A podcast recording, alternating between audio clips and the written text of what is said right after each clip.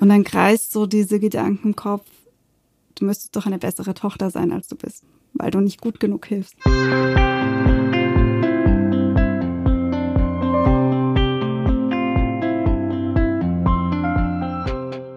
Herzlich willkommen zu einer neuen Folge von Leben, Lieben, Pflegen, der Desideria Podcast zu Demenz und Familie. Ich bin Peggy Elfmann, Journalistin und Bloggerin auf Alzheimer und Wir. Hallo und willkommen. Ich bin Anja Kehlin, Familiencoach und Mitgründerin von Desideria Care. Wir begleiten Angehörige von Menschen mit Demenz und bieten Coachings sowie Angehörigentreffen und Schulungen an. Habt ihr manchmal Schuldgefühle oder vielleicht auch ein schlechtes Gewissen eurem Angehörigen mit Demenz gegenüber? Das ist heute unser Thema. In dieser Folge von Leben, Lieben, Fliegen sprechen wir über diese, ja, vielleicht schwierigen Gefühle, aber die doch wichtig sind. Wir erklären, was dahinter steckt und wollen euch ein paar Tipps geben, wie ihr besser damit umgehen könnt. Die Produktion dieser Folge wird finanziell ermöglicht durch die Sideria Care. Vielen Dank dafür. Ja, Anja, wir haben uns ja heute vorgenommen, mal über das Thema Schuldgefühle zu sprechen. Und das ist, worüber man eigentlich gar nicht gerne redet. Mhm. Aber irgendwie ist es doch ziemlich oft da, wenn ich drüber nachdenke. Bei mir zeigt sich das an so Dingen vielleicht auch ganz einfachen, dass wenn ich Ferien habe, dass ich dann ähm, überlege, darf ich in den Urlaub fahren oder eigentlich müsste ich zu meinen Eltern fahren und ich ein schlechtes Gewissen habe, wenn ich nicht zu meinen Eltern fahre. Mhm.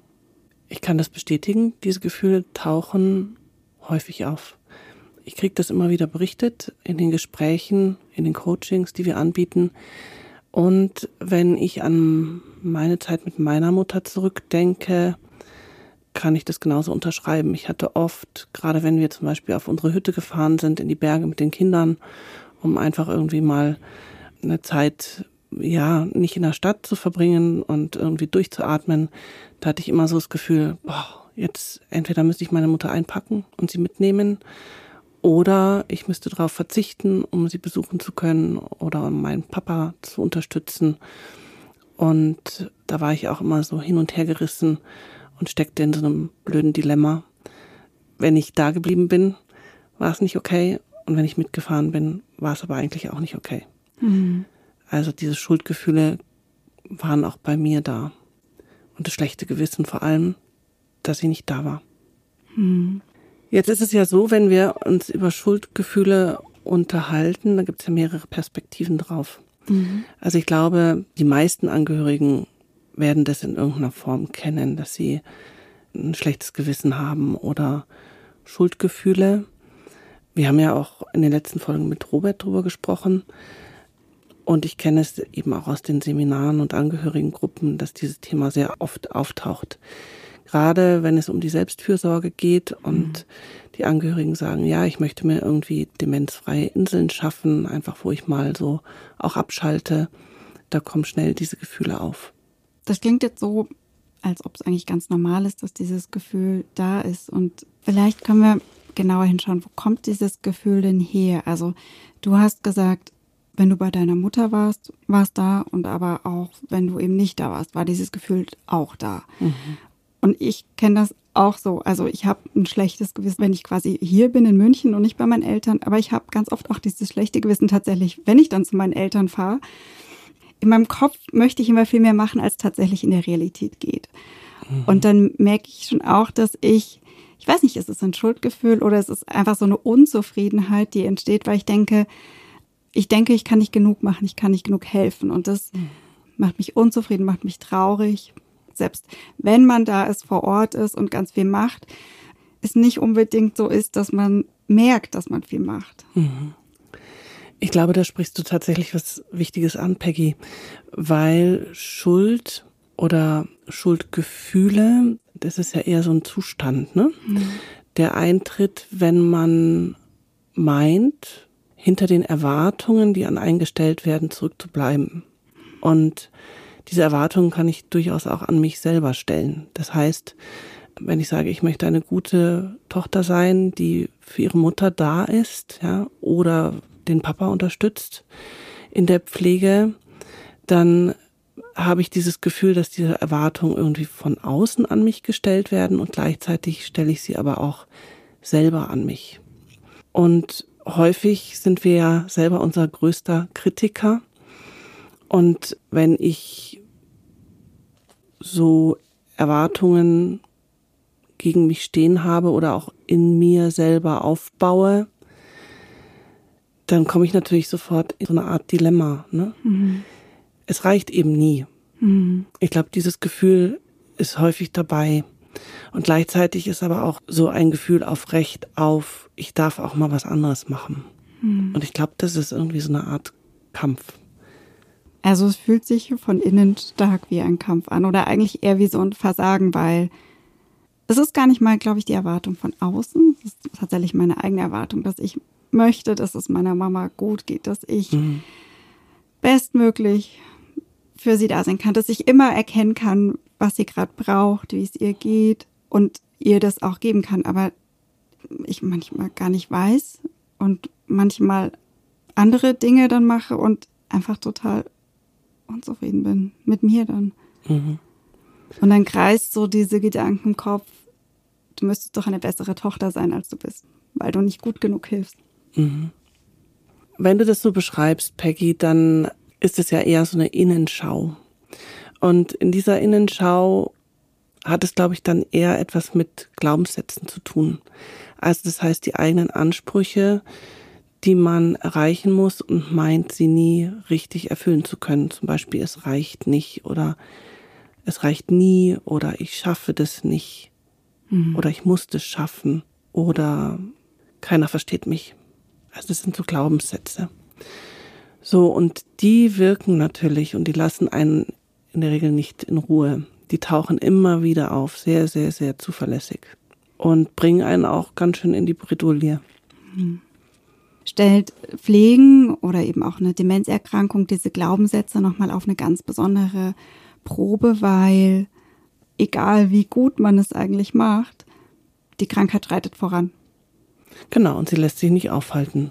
So, und deswegen, wir haben das ja auch schon mal besprochen, dass beim Erkrankten manchmal sowas wie das Gefühl von Scheitern auftaucht. Und ich glaube, auch bei vielen Angehörigen taucht dieses Gefühl des Versagens, Nicht-Genügens, des Scheiterns auf, weil man merkt, okay, man kann bestimmte Dinge nicht verändern und man kann bestimmte Dinge nicht aufhalten. Und das führt einen letzten Endes auch vor Augen, dass manches kaum beeinflussbar ist. Wenn ich an mich zurückdenke, ich hatte, so wenn ich auf meine Mutter geschaut habe, schon irgendwie so Vorstellungen, ich müsste sie retten, also Rettungsfantasien, ne? Das heißt, du dachtest, du müsstest dich nur gut genug anstrengen und dann würde deine Mutter gesund werden. Naja, vielleicht nicht so naiv, dass sie gesund wird, aber dass es für sie und für alle erträglicher wird, wenn ich nur gut genug dran bin und nah genug dran bin und mich genug bemühe. Also ich habe schon in Abhängigkeit zu mir gesehen. Also wenn ich gut für meine Mutter sorgen kann, dann wird sie weniger leiden und dann werde ich weniger leiden. Weil ich meine, in diesem Zuschauen, dass sie sich so verändert, habe ich totalen Schmerz und Trauer und Ohnmacht gefühlt und dachte, naja, da muss es ihr ja ganz furchtbar schlecht gehen, wenn das so ist, ja. Und wie würde ich mich denn fühlen, wenn ich so eine Krankheit hätte? Ich glaube, das fühlt sich schrecklich an und jetzt muss ich was tun, damit sich meine Mutter nicht so schrecklich fühlt. Und ich habe halt gesehen, das funktioniert nur bedingt und habe immer quasi auch mich dann in die Verantwortung genommen, gesagt, ich mache es nicht gut oder nicht gut genug oder es reicht noch nicht oder du musst noch mehr machen. Du musst noch mehr für deine Mutter da sein, noch mehr für deinen Vater da sein, noch mehr sie näher an dich ranholen, noch mehr tun. Ja, also und dann ist das natürlich irgendwie so wie so eine sich beschleunigende äh, Geschichte geworden die ich kaum noch hinterfragt habe. Also ich habe mich immer als Teil der ganzen Geschichte gesehen und auch gemeint, dass ich äh, den Lauf der Dinge irgendwie verändern kann, mhm. was natürlich nicht stimmt. Ich habe das dann einfach sehr schmerzhaft erfahren, als meine Mutter dann an einem Punkt im Krankheitsverlauf in die Gerontopsychiatrie gekommen ist und dann letzten Endes mir also auch verweigert wurde, sie dort zu begleiten und sie dann am nächsten Tag tatsächlich auch vor dem Richter beschlossen wurde, dass sie in einem geschützten Bereich leben muss. Ja. Und da habe ich dann so plötzlich gemerkt, okay, jetzt hat hier das System übernommen, es ist nicht mehr meine Verantwortung, ich kann gerade überhaupt nichts entscheiden, ich kann mich dem nur fügen. Ich hatte nur ganz selten die Möglichkeit, meine Mutter zu besuchen, beziehungsweise einfach nach ganz strengen Regeln, eine oder zwei Stunden am Tag höchstens und nicht so, wie ich es aus dem Pflegeheim kannte, dann wann ich wollte und wie ich wollte und solange ich wollte. Und ich habe mich da einfach auch in meiner Freiheit total beschnitten gefühlt. Und da wurde mir plötzlich klar, ja, es ist so, wie es ist. Meine Mutter hat diese Krankheit und ich kann nichts tun. Ich kann sie nicht retten, ich kann das gerade nicht verhindern. Und ich glaube, in diesem Moment ist dann irgendwie bei mir gedämmert, dass ich das annehmen muss. Mhm. Ja. Nur indem ich es annehme, kann ich mich von diesen Glaubenssätzen befreien. Meinst du, es spielt auch eine Rolle, dass du in dem Moment nicht mehr die Verantwortung hattest? Also in dem Moment, in dem deine Mutter in der Psychiatrie war, konntest, durftest du ja auch quasi sozusagen nicht mehr verantwortlich für sie sein. Du hast die Verantwortung irgendwie abgeben müssen in diesem Fall. Genau. Also könnte man im Umkehrschluss sagen, wir fühlen uns irgendwie schuldig, weil wir uns auch verantwortlich fühlen für unsere Angehörigen. Das könnte sein. Also das sind Erwartungen, ne? Also die Erwartungen und ja, die Übernahme von Verantwortung für meine Mutter in dem Maße, wie sie letzten Endes ihren Alltag immer schlechter selber gestalten konnte. Und da habe ich einen Erwartungsdruck auf mich gefühlt, in diese Lücke reinzuspringen mhm. und da zu sein und was zu tun für sie. Ich hatte das Gefühl, wenn ich das nicht tue, bleibe ich ihr etwas schuldig. Mhm. Und da sind wir dann auch bei dem Wort, ne? Schuld. Mhm. Mhm. Hattest du das Gefühl, dass deine Mutter das von dir erwartet hat? Oder, also ich meine, es gibt ja Familien, wo Eltern sehr stark die Erwartung haben, dass Kinder sie pflegen, dass Kinder sich um sie kümmern. Also eben diese Erwartung von außen dann da ist. Und bei uns zum Beispiel ist das gar nicht so stark. Also mein Papa sagt, er freut sich, er ist dankbar, dass wir da sind, aber er erwartet nicht, dass äh, mein Bruder und ich jetzt quasi unser Leben aufgeben oder dass wir uns nach ihnen richten. Er ist total dankbar, dass wir uns helfen, aber es besteht nicht diese krasse Erwartung, die es in anderen Familien teilweise gibt. Hm, habt ihr darüber gesprochen oder meinst du, dass es wichtig ist, eigentlich über sowas zu sprechen, damit es nicht zu diesen Schuldgefühlen und dieser Erwartungshaltung kommt, auch an einen selber? Mm, nee, ich glaube, das Blöde an diesen Glaubenssätzen, die arbeiten auch wieder besseren Wissens. Also ich wusste, dass meine Mutter da überhaupt gar keine Erwartungen an mich hat, ganz im Gegenteil. Ich glaube, sie war, als die Diagnose kam, auch in großer Sorge, dass wir da in etwas reinrutschen. Sie hat es selber mit ihrer Mutter erlebt, was sie sich für uns nicht wünscht. Also sie hatte eher selber Angst, dass sie uns zur Last fällt. Also ich glaube nicht, dass meine Mutter da irgendwelche Erwartungen an uns hatte, aber es war halt mein Wunsch als Tochter, auch was gegen ihre Schuldgefühle zu tun. Mhm. Also gegen ihr Gefühl, eine Belastung, eine Zumutung zu werden. Ich wollte sie auch davor schützen, dass sie diesen Blick entwickelt für uns als ihre Töchter. Und insofern haben sich da wahrscheinlich mehrere Stränge verbunden und ja, dann also ein Glaubenssatz ist ja an sich auch erstmal in seinem Entstehen nichts Schlimmes.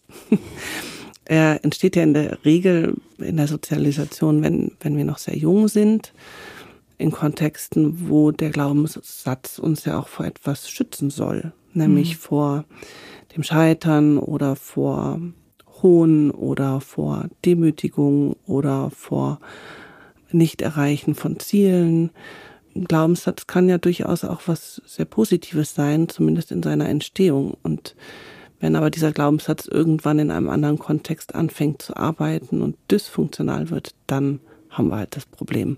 Und ich glaube, das war bei mir durchaus so, dass ich das Gefühl hatte, nicht zu genügen, obwohl ich auch von außen immer wieder gespiegelt bekommen habe, dass das alles großartig ist, was ich für meine Mutter leiste und wie ich für sie da bin und was ich für sie tue und dass sie bei uns einzieht und dass Nähe irgendwie da ist und Verständnis und ja, Fürsorge.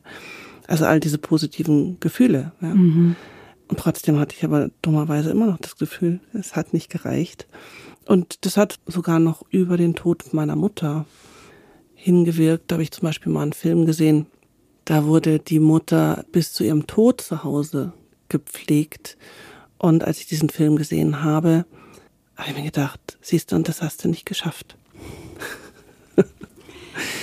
also, das sind schon große Dinge, ne? Und mhm. ähm, gerade Schuld, wir haben, glaube ich, schon mal in einem anderen Kontext drüber gesprochen.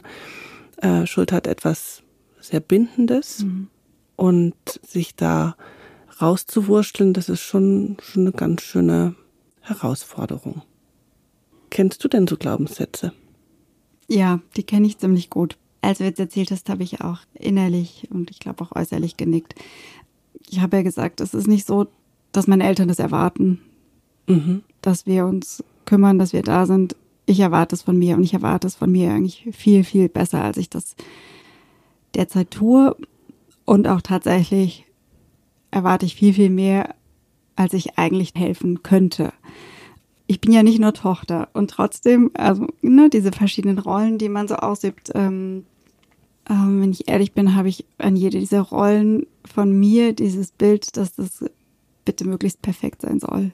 Dass ich für all die Menschen, meine Töchter, mein Job, für die Menschen um mich herum möglichst gut da sein soll.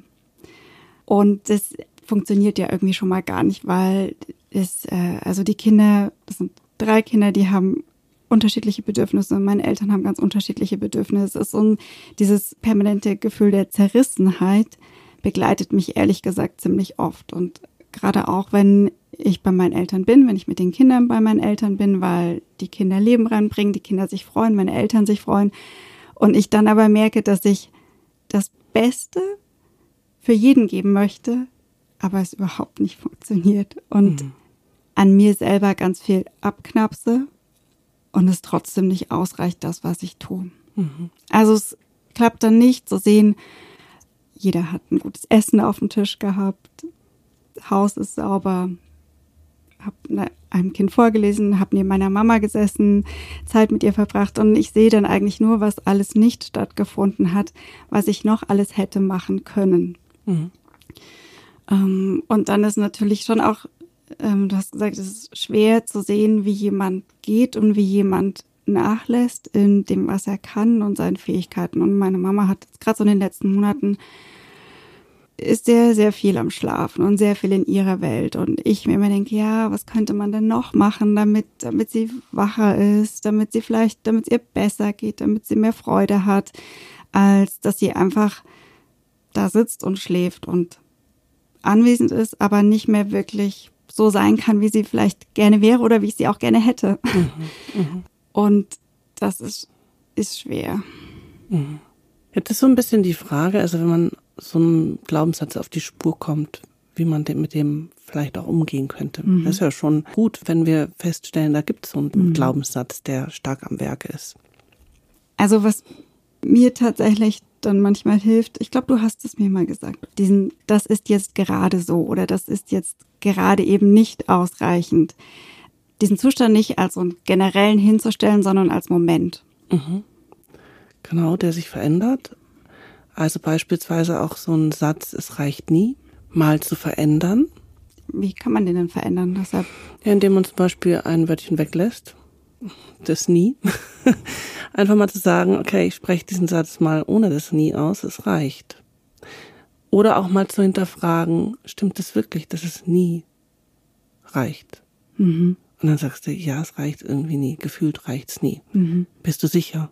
Reicht es nie? Ja, es reicht nie. Ganz sicher kannst du es immer sagen, es reicht nie. Hm. Naja, manchmal mache ich es auch ganz gut. So. Und dann geht es darum, die Ausnahme zu finden mhm. und sich an eine Situation zu erinnern, wo dieser Glaubenssatz nicht aufgetaucht ist, wo es vielleicht ganz okay war, wo ich auch irgendwie mit einem guten Gefühl von der Mama nach Heim gefahren bin. Mhm. Oder wo wir eine Situation gestaltet haben, die sich gut angefühlt hat, wie ein mhm. Erfolg, mhm. wie etwas Schönes. Mhm. So, und dann habe ich schon mal die Ausnahme. Und dann kann ich den Satz verändern und sagen, manchmal reicht's. Und davon hätte ich gerne mehr. Oder ich kann mir auch Gedanken darüber machen, wie wäre es denn, wenn es diesen Satz in meinem Kopf nicht gäbe? Mhm. Wie meinst du das konkret? Ja, wenn der nicht permanent arbeiten und auftauchen würde, dann wäre es zum Beispiel total entspannt und friedlich in mir. Dann wäre ich irgendwie frei von diesem Gedanken. Und das würde sich, glaube ich, ziemlich gut anfühlen.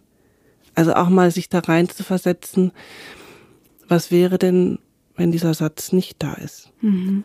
Oder noch ein anderer Tipp, auch mal zu schauen, in welchen Situationen ist dieser Satz denn nützlich. Mhm. Mhm. Zum Beispiel kann es sein, dass dieser Satz mich in vielen Bereichen zum Durchhalten schon gebracht hat in sehr auswegslosen Situationen. Und dann da einfach mal dankbar drauf zu schauen, zu sagen, ja, ein Glück gibt es diesen Satz in manchen Situationen. Mhm. Und dann zu unterscheiden, wann ist dieser Satz sinnvoll und wann ist er schwierig und bringt mich vielleicht in Grenzsituationen, wo ich über meine Grenzen drüber gehe. Und dann diese Wahl zu treffen, wann dieser Satz vielleicht ganz gut ist und wann er vielleicht anders besser wäre oder wann er vielleicht am besten gar nicht da wäre. Dann kann ich dann schon ein bisschen damit experimentieren und sagen, okay, ich verschaffe mir an der einen oder anderen Stelle Freiheit und Handlungsspielraum, indem ich den Satz verändere oder sehr bewusst auf ihn drauf schaue und gucke, was er mit mir macht. Mhm. Ich glaube, ich mache das manchmal so ähnlich, indem ich Dinge aufschreibe und mhm. versuche quasi durch das Schreiben von unterschiedlichen Seiten zu sehen oder auch nochmal eine andere Seite zu sehen. Gibt es da von Coaching-Seite irgendwie, ist es egal, ob ich schreibe oder ob ich mir das im Kopf durchdenke oder ob ich das vielleicht mit einer anderen Person bespreche? Macht es einen Unterschied oder sind es einfach individuelle Vorlieben? Also zum einen sage ich, es sind vielleicht individuelle Vorlieben, wobei ich allen meinen Coaches und Klienten empfehle, ein Tagebuch dazu zu schreiben. Also wenn ich so einen Satz mal identifiziert mhm. habe, dass ich ihn mir aufschreibe. Dann kann ich ihn mir nämlich nochmal anschauen. Und dann kann ich mir vielleicht auch aufschreiben, wie so eine mögliche Veränderung aussieht. Ja? Und dann kann ich es mir wieder in Erinnerung rufen, mhm.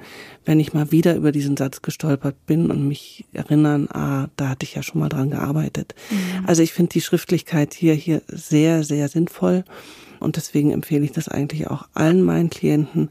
Auch so Dinge, die im Coaching auftauchen oder auch im selber reflektieren. Es muss ja immer nicht gleich das Coaching sein.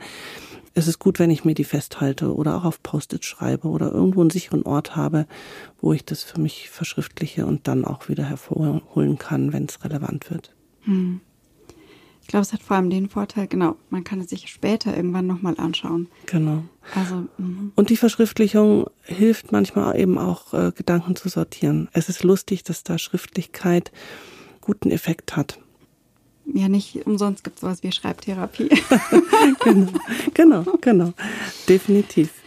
Ich würde gerne noch ein Thema mit dir besprechen. Wir haben jetzt über die Glaubenssätze und die subjektiven Schuldgefühle gesprochen, aber es gibt ja auch sowas wie vielleicht eine objektive Schuld. Also wenn man tatsächlich was falsch gemacht hat. Mhm. Ich erinnere mich an eine Situation vor ein paar Jahren. Ich war mit meiner Mama beim Arzt. Wir sind nach Hause gelaufen. Äh, meine Mutter war da noch sehr stramm zu Fuß, sie war ganz schnell. Wir waren gerade im Haus drinnen. Ich habe die Tür aufgelassen, weiß nicht warum. Ähm, ich wusste, sie hat eine große Bewegungsfreude. Ich bin kurz nach oben in den ersten Stock, weil ich was holen wollte. Äh, bin wieder runter, meine Mama war weg. Mhm. Sie war weg. Sie war auch nicht mehr vorm Haus, nicht mehr direkt äh, in der Straße. Und dann bin ich irgendwie, es waren letztlich nur 20 Minuten, aber durchs Dorf, die Straße hoch, runter, hin und her geirrt und sie war weg. Ich habe mich ganz schrecklich gefühlt und ich, ich war schuldig in dem Moment. Wie geht man denn mit solchen Momenten um, in dem man ja schon irgendwie was gemacht hat, was, was man eigentlich nicht hätte machen sollen? Mhm. Ja, da sprichst du ein heikles Thema an. Das ist natürlich so eine Sache, ne? wenn man meint, tatsächlich einen Fehler begangen zu haben und die Verantwortung dafür zu tragen, dann entsteht bei mir eventuell das Gefühl von Schuld und Schuld ist aber dann eher so ein Zustand, weil wenn ich über das Gefühl oder die Gefühlsebene spreche, dann wird es sich wahrscheinlich eher darum handeln, dass ich mich schäme. Ja. ja. Und die Scham ist ein ganz eigenes Gefühl. Ich schäme mich, weil ich gedemütigt werde oder ich schäme mich, weil ich einen Fehler gemacht habe oder eine Norm missachtet habe oder eine Regel nicht befolgt habe oder wieder besseren Wissens gehandelt habe oder nicht genug nachgedacht habe. Irgendwie sowas. Ne? Mhm. Auch hier findet wieder eine Bewertung statt. Mhm. Und dann gibt es halt den inneren Kritiker, der da auf die Bühne kommt und sagt, mein Gott, Peggy, das hättest du aber wissen können und da hättest du dran denken können. Mhm. So. Ich glaube, die Scham ist ein sehr gesundes Gefühl. Wichtig ist, dass man lernt, über seine Scham zu sprechen und sich das eben auch eingesteht, dass Fehler passieren können. Zu sagen, es können Fehler passieren und es tut mir leid. Mhm. Und äh, dann ist halt die Frage, bei wem du dich entschuldigst. Bei deiner Mama, mhm. bei deinem Papa oder bei dir selber. Und du kannst aus solchen Situationen natürlich auch lernen. Mhm. Und ähm, damit ist Entwicklung möglich. Was natürlich schwierig ist, wenn man sich dann geißelt oder selber über die Maßen hinaus kritisiert und in Frage stellt und es eher zu einem Grundsatzthema macht und wieder mit den Worten nie, immer mhm. etc. agiert, dann wird es natürlich schnell schwierig. Welche Situation vielleicht auch schwierig ist, ist, wenn irgendwie Bitten, Wünsche oder Versprechungen nicht erfüllt werden können. Mhm. Ne, also wenn Entscheidungen getroffen werden, die man ohne die Einwilligung eventuell auch des Erkrankten bewirkt oder erwirkt. Ich habe vorhin schon von der Situation mit meiner Mutter erzählt. Ich weiß, das Heim hatte uns schon mehrfach darauf hingewiesen, dass es wohl besser wäre, wenn meine Mutter in den geschützten Bereich übersiedelt. Und wir haben das aber einfach nicht wahrhaben wollen.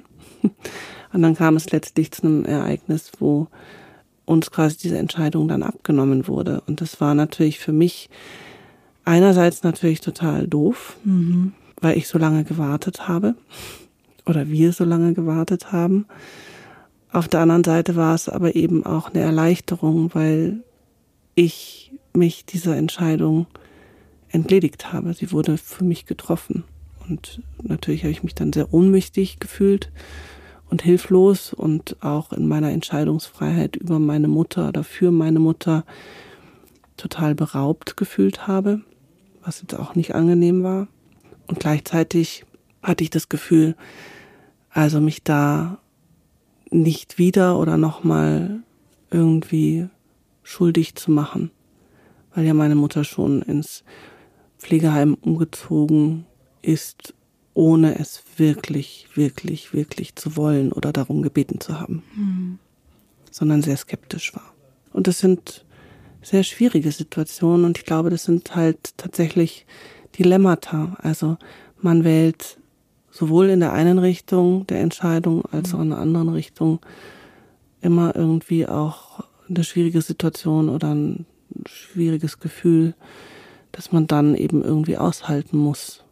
Ja, wenn du sagst, dass man dann irgendwie aushalten muss, kann man es irgendwie leichter aushalten oder gibt es davon dir einen Trick, den du vielleicht deinen Angehörigen auch mitgibst, wie man, ja, ich möchte nicht sagen leichter damit leben kann, aber wie man was hilft, besser damit umzugehen? Ja, also dieses Akzeptieren, Annehmen, sagen, es ist, wie es ist ist, ist außerhalb mhm. meines Einflussbereichs. Manche Dinge kann ich nicht verändern und kann mich dem nur fügen und beugen. Mhm. Und ich muss lernen, mit meinem Schmerz umzugehen und meiner Trauer und den Gefühlen, die damit verbunden sind. Und ich lerne gerade was über mich, über das Leben, vielleicht auch über meine Ängste, über mhm. meine Grenzen. Ich denke gerade an unsere Folge zum Pflegenetzwerk vom vergangenen Mal, wo es ja dann auch am Ende viel darum ging, dass Angehörige ein eigenes Netzwerk brauchen oder gut tun, wenn sie eins haben. Und ja. das klingt jetzt so, als ob genau dafür eigentlich dieses Netzwerk und diese Menschen oder Institutionen um einen herum m, mm, da sind, um einen zu tragen irgendwie durch diese Zeit und ein Netz zu bieten. Genau, oder andere gleich Betroffene, mhm. die genau um diese Gefühlslagen wissen und einen verstehen und nicken und sagen, ja, ich kann das gut nachvollziehen, was du da gerade erlebst. Mhm. Ja. Dann gibt es, glaube ich, noch eine weitere Perspektive, die wir bei dem Thema Schuld besprechen wollen. Mhm. Menschen mit Demenz können durchaus Schuldgefühle haben. Häufig ist das dann eher in so einer frühen Krankheitsphase, also wo auch diese Einsicht da ist, ich bin krank und vielleicht auch das Wissen oder eine Vorahnung davon, was das bedeutet, wenn eine Demenz fortschreitet. Also du hast gesagt, dass deine Mutter das so ein bisschen hatte, auch dieses, dass sie euch nicht zur Last fallen wollte. Ja. Und dieses Gefühl, nicht zur Last fallen zu wollen, mhm. kann ja durchaus sehr massiv sein. Ja. Und denjenigen belasten, aber natürlich auch den Angehörigen, weil dann vielleicht auch der Wunsch aufkommt, das Leben so nicht fortzuführen. Ja, ich glaube, überall wo man sich umsieht, wo es um das Thema Demenz geht, taucht dieses Thema immer wieder auf. Dass die Vorstellung so beängstigend ist, dass die Beschreibung der Betroffenen und der Angehörigen so angsteinflößend ist und so verschreckend, dass man sagt, so möchte ich nicht enden und ich möchte niemanden zur Last fallen und ich möchte für mich irgendwie ein würdiges Ende gestalten. Und ich glaube, da tauchen solche Gedanken dann auch immer wieder auf. Ich habe aber auch den Eindruck, dass diese Gedanken beim Betroffenen sich irgendwann wieder relativieren. Ja. Es gibt da zum Beispiel die Umschreibung der gnädigen Grenze. Ja, das ist irgendwo in, zwischen der leichten und mittelschweren Demenz, spätestens am Ende davon, wo quasi der Erkrankte vielleicht durchaus noch sehr ja, sage ich mal, ausgeglichene, vielleicht sogar auch manchmal schöne Momente hat und wo man dann sagt, naja, ähm, wer leidet hier gerade mehr? Und ich glaube, das ist genau diese Angst, die dieses Gefühl auslöst, ja, dass ich meinen Angehörigen zur Last fallen werde, dass ich Sorge bereite, dass ich Grund für Aufwand bin. Mhm. Und das möchte ich nicht. Mhm. Wenn Angehörige zu euch, zu Desideria kommen mit, mit dieser Erfahrung, mit Angehörigen, die ganz stark solche Schuldgefühle haben und vielleicht auch diesen Gedanken hegen. Was könnt ihr denen denn mitgeben? Da gibt es halt vielleicht auch nicht diesen einen Weg, ne? Also vielleicht dürfen wir nochmal das Beispiel von Robert bemühen. Mhm. Der sagt, okay, ich merke, meine Frau treibt es sehr um, wie es mir in dem ganzen Prozess auch geht.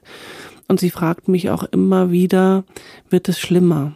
Damit sie ein Gefühl dafür bekommt, weil sie einfach so in Sorge ist, dass es dem Robert schlecht geht.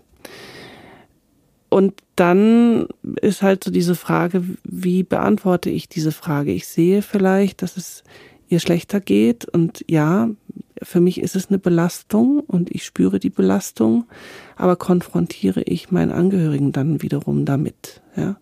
Und ich glaube schon, dass es insgesamt, und da brauchen wir nicht schön reden, es geht einfach auch ein Stück weit ums Aushalten, aushalten können. Ja, das ist, finde ich, ein pragmatisches Fazit. genau. Und ja, also letzten Endes, es geht einfach darum, diesen Weg zu finden. Leider gibt es dieses Patentrezept nicht, aber das stellen wir immer wieder fest. Mhm. Ich glaube, bei dieser Folge ist einfach wichtig zu realisieren, ja, Schuldgefühle tauchen auf.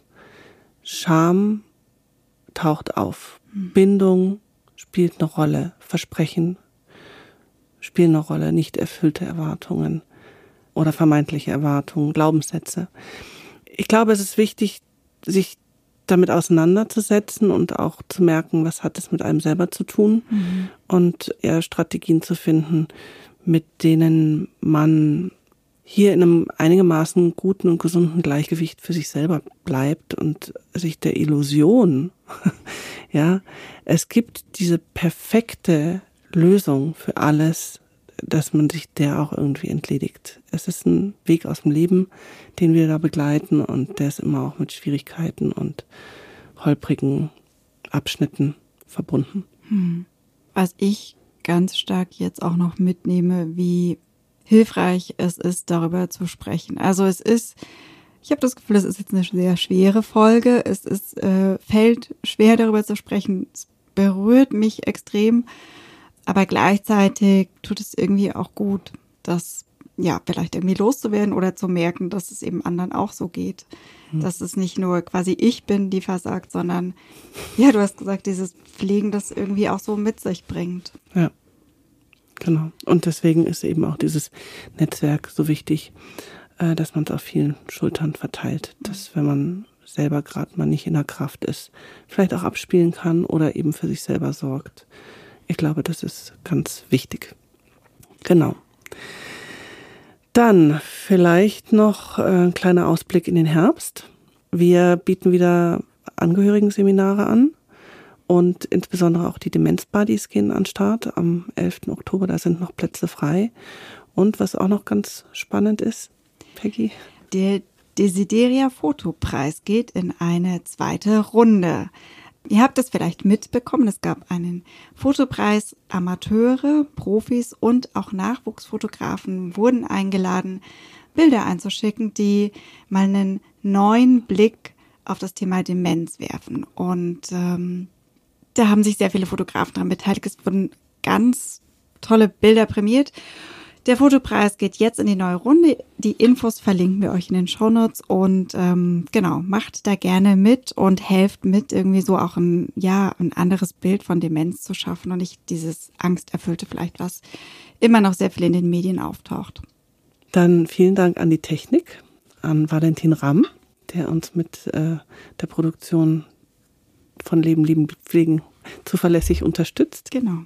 Wir freuen uns, äh, wenn ihr uns vielleicht ein Feedback schickt oder gerne auch Themenvorschläge, die euch interessieren und ähm, freuen uns natürlich, wenn ihr beim nächsten Mal wieder dabei seid. Bis dahin. Tschüss. Ciao.